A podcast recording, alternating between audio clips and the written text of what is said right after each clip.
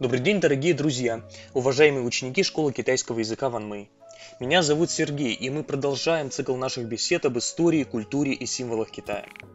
Как вы помните, в прошлый раз мы затронули чрезвычайно важную для всей китайской культуры тему, поговорив о драконах. Мы отметили, что традиционный китайский дракон Лун – это собирательный образ. Он фиксируется уже по крайней мере во втором тысячелетии до нашей эры, в эпоху Инь, и восходит к тотемному первопредку древних китайцев, который, как считается, вобрал в себя элементы от восьми различных животных.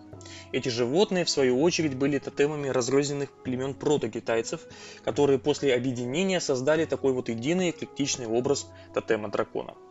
Хотя данная версия зарождения и генеалогии образа дракона считается доказанной и научно обоснованной, тем не менее и среди западной публики, и на самом-то деле и среди самих китайцев, весьма широко распространено мнение о том, что дракон – это попытка древних китайцев осмыслить и мифологически реконструировать окаменелые останки древних существ, которые много миллионов лет назад населяли территорию современного Китая. И сегодня наш разговор будет касаться вот этих вот в кавычках настоящих китайских драконов, в особенности динозавров. Этой довольно необычной теме э, хочется уделить отдельное внимание в рамках отдельного подкаста по двум причинам. Во-первых, потому что китайцы, как древние, так и современные, часто интерпретировали и продолжают по сей момент интерпретировать находки костей динозавров как останки или следы жизнедеятельности драконов. А во-вторых, потому что в последние десять-двадцать лет Китай стал одним из наиболее важных палеонтологических центров мира, дающих многочисленные и наиболее ценные с научной точки зрения находки. Ну, разумеется, Разумеется, нет серьезных оснований считать окаменелые кости динозавров источником вдохновения древних китайцев для создания образа дракона. Подобные утверждения являются голословными и не подтверждаются научными изысканиями в области эволюции и иконографии китайского дракона. Нам с вами достаточно вспомнить одни из наиболее древних изображений китайского дракона – шанские амулеты Джулун, свинодраконы, мы о них как-то с вами говорили уже в нескольких выпусках. Эти амулеты выглядят для современного неискушенного наблюдателя как тело какой-то личинки с головой свиньи и гребнем, что, согласитесь, никак не тянет на привычное всем строение динозавров. Однако в истории человечества известны многочисленные случаи, когда останки древних вымерших уже существ объяснялись самым удивительным образом. Например, древние останки, которые обнаруживали греки на территории своей Ойкумены, то есть в Восточном Средиземноморье, интерпретировались ими как останки легендарных героев Троянской войны. Китай в этом смысле тоже не стал исключением. Уже с третьего века до нашей эры в китайских письменных источниках содержится упоминание и интерпретация останков древних позвоночных существ. Так, в китайской хронике второго века до нашей эры говорится о канале Драконья голова и объясняется, что такое название вот эта водная артерия получила, поскольку на месте ее прокладки были обнаружены драконьи кости. Мы уже знаем, что дракон занимал одно из ключевых мест в китайской мифологии и считался крайне положительным персонажем, а потому исторически в Китае останки любых позвоночных, в том числе динозавров, и в том числе еще в девятнадцатом-двадцатом веках, описывались именно как драконьи кости – лунгу, и употреблялись в измельченном виде как лекарство от различных недугов. Подобные объяснения, когда кости древних существ объясняются через призму китайской мифологии, встречаются и в современном Китае. Ученые выделили одну категорию находок, а именно окаменелые цепочки следов древних существ, которые встречаются на самом деле в разных частях Китая. И попытались систематизировать объяснение простых китайцев, от кого или от чего эти следы остались. Ученые вот в итоге своего исследования выявили четыре категории объяснений.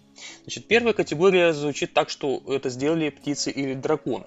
Например, вот есть такой персонаж китайской мифологии Шэньяо, то есть божественная священная птица. Второй вариант – это млекопитающие. Здесь часто называют носорогов. Причем, по-видимому, речь идет именно о яванском носороге, который ныне считается вымершим на территории Китая, но который встречался в этой местности, начиная еще с эпохи Джоу и заканчивая тысяча девятьсот двадцать вторым годом, когда его видели в последний раз на юге Китая в провинции Юньнань. Здесь, кстати говоря, существует старинная легенда, почему дракон. Здесь мы опять видим преломление вот этих мифологических каких-то представлений в практике, в реальной жизни. Существует старинная китайская легенда, которая повествует о том, вот как эти носороги, видимо, яванские, если говорить о виде, отправились на гору Логуань, чтобы добыть целебных грибов рейши для своего хозяина. Кроме того, третья категория – это категория растений. В частности, некоторые китайцы говорят о том, что следы динозавров – это цветы лотоса. А лотос, как известно, вообще не только в Китае, но и вообще во всей Восточной Азии – это символ чистоты. очень такой тоже важный цветок. Ну и четвертый вариант, четвертая категория — это герои или боги. Например, в Тибете существует представление, что вот эти вот цепочки следов, которые на самом деле оставили динозавры, это следы горной богини, которая э, покинула гору из-за геологических изысканий людей и оставила тем самым следы в камне. Или же эти следы приписываются легендарному тибетскому царю-воину Гэсэру, который особо почитается в тибетском буддизме. Находки следов и костей древних существ случались, конечно же, в Китае постоянно. Но лишь с середины двадцатого века началось систематическое изучение этих останков профессиональными палеонтологами. Для нас, как для российской аудитории, интересно будет знать о масштабной и продлившейся с пятьдесят девятого по шестидесятые годы прошлого века советско-китайской палеонтологической экспедиции, которая обнаружила и обработала много находок в китайской части пустыни Гоби. Это регион КНР, Внутренняя Монголия. В том числе целые скелеты бактозавра, пробактозавра, то есть предка бактозавра, анкилозавра, джелайн-тозавра, останки живших в позднемеловом периоде пситакозавров и протоцерапторсов. Несмотря на случившееся в начале шестидесятых годов охлаждение отношений между СССР и КНР и прекращение, в том числе научных контактов, Китай продолжил своими силами, а в дальнейшем и с привлечением иных западных специалистов, раскопки древних существ. Причем систематические исследования позволили обнаружить новые провинции, источники важных находок, в том числе динозавров. Это, в частности, относится к провинции Ляонин в паре сотен километров к северо-востоку от Пекина, где в девяностые и нулевые годы усилиями местных крестьян стали появляться на свет сперва разработки, разрозненные остатки, а, останки, а потом и целые скелеты динозавров. И хотя китайские крестьяне, перекапывавшие определенные участки земли и находившие при этом окаменелые останки древних существ, привлекли внимание палеонтологов и подспудно поспособствовали открытию новых видов, тем не менее, по сей день существует проблема с этими находками. Она состоит в том, что рабочих рук и трудочасов у местного населения, у крестьян, в десятки, если не сотни раз больше, чем у приезжающих буквально на трехмесячные раскопки раз в год профессиональных палеонтологов. Соответственно, по сей день львиная доля находок обнаруживается любительским способом, что, конечно же, влечет за собой повреждение находок и отсутствие их должного анализа, должной записи о них, а также рождает такую ситуацию, что эти находки продаются в неполном виде, не проанализированные, и продаются частным лицам на черном рынке. Хотя на самом деле в провинции Ляонин можно встретить и вполне себе легальные магазины, которые продают окаменелые останки разных живых существ. Понять крестьян, разумеется, можно, потому что их доходы в этой провинции крайне невелики.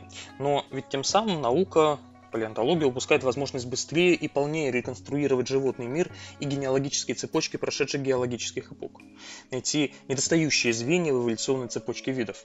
И это при том, что часть находок крестьян выкупается намеренно палеонтологическими институтами и музеями. Однако даже имеющиеся в распоряжении ученых находки, а также сделанные на их основе выводы палеонтологов, по-настоящему будоражат воображение.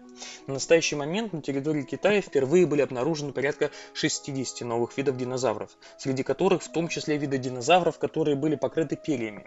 Вообще связь динозавров э, с нашими пернатыми друзьями, то есть с птицами, крайне тесная. Выдвинутая еще, в общем-то, на заре палеонтологии, как науки, в середине девятнадцатого века британским биологом Томасом Генри Хаксли гипотеза о том, что современная птица – это потомки динозавров, долгое время оставалась без должного внимания со стороны ученых. А сами ученые-палеонтологи стремились доказать сходство динозавров с известными современным людям рептилиями, ну, например, с крокодилами или различными ящерицами. Впрочем, научные открытия последних пары десятилетий позволяют ученым утверждать с весьма высокой вероятностью, что птицы это на самом-то деле и есть динозавры. Ведь динозавры, как таксономическая единица, это не род, не вид, не класс, это именно клада. То есть совокупность потомков одного существа. И хотя часть динозавров действительно вымерла под конец мелового периода, многие их виды на самом деле продолжили жить и эволюционировали современных птиц. Некоторые же из китайских находок как, как раз и ценны тем, что содержат в себе прямые и косвенные свидетельства наличия у динозавров, притом не только летающих, оперения.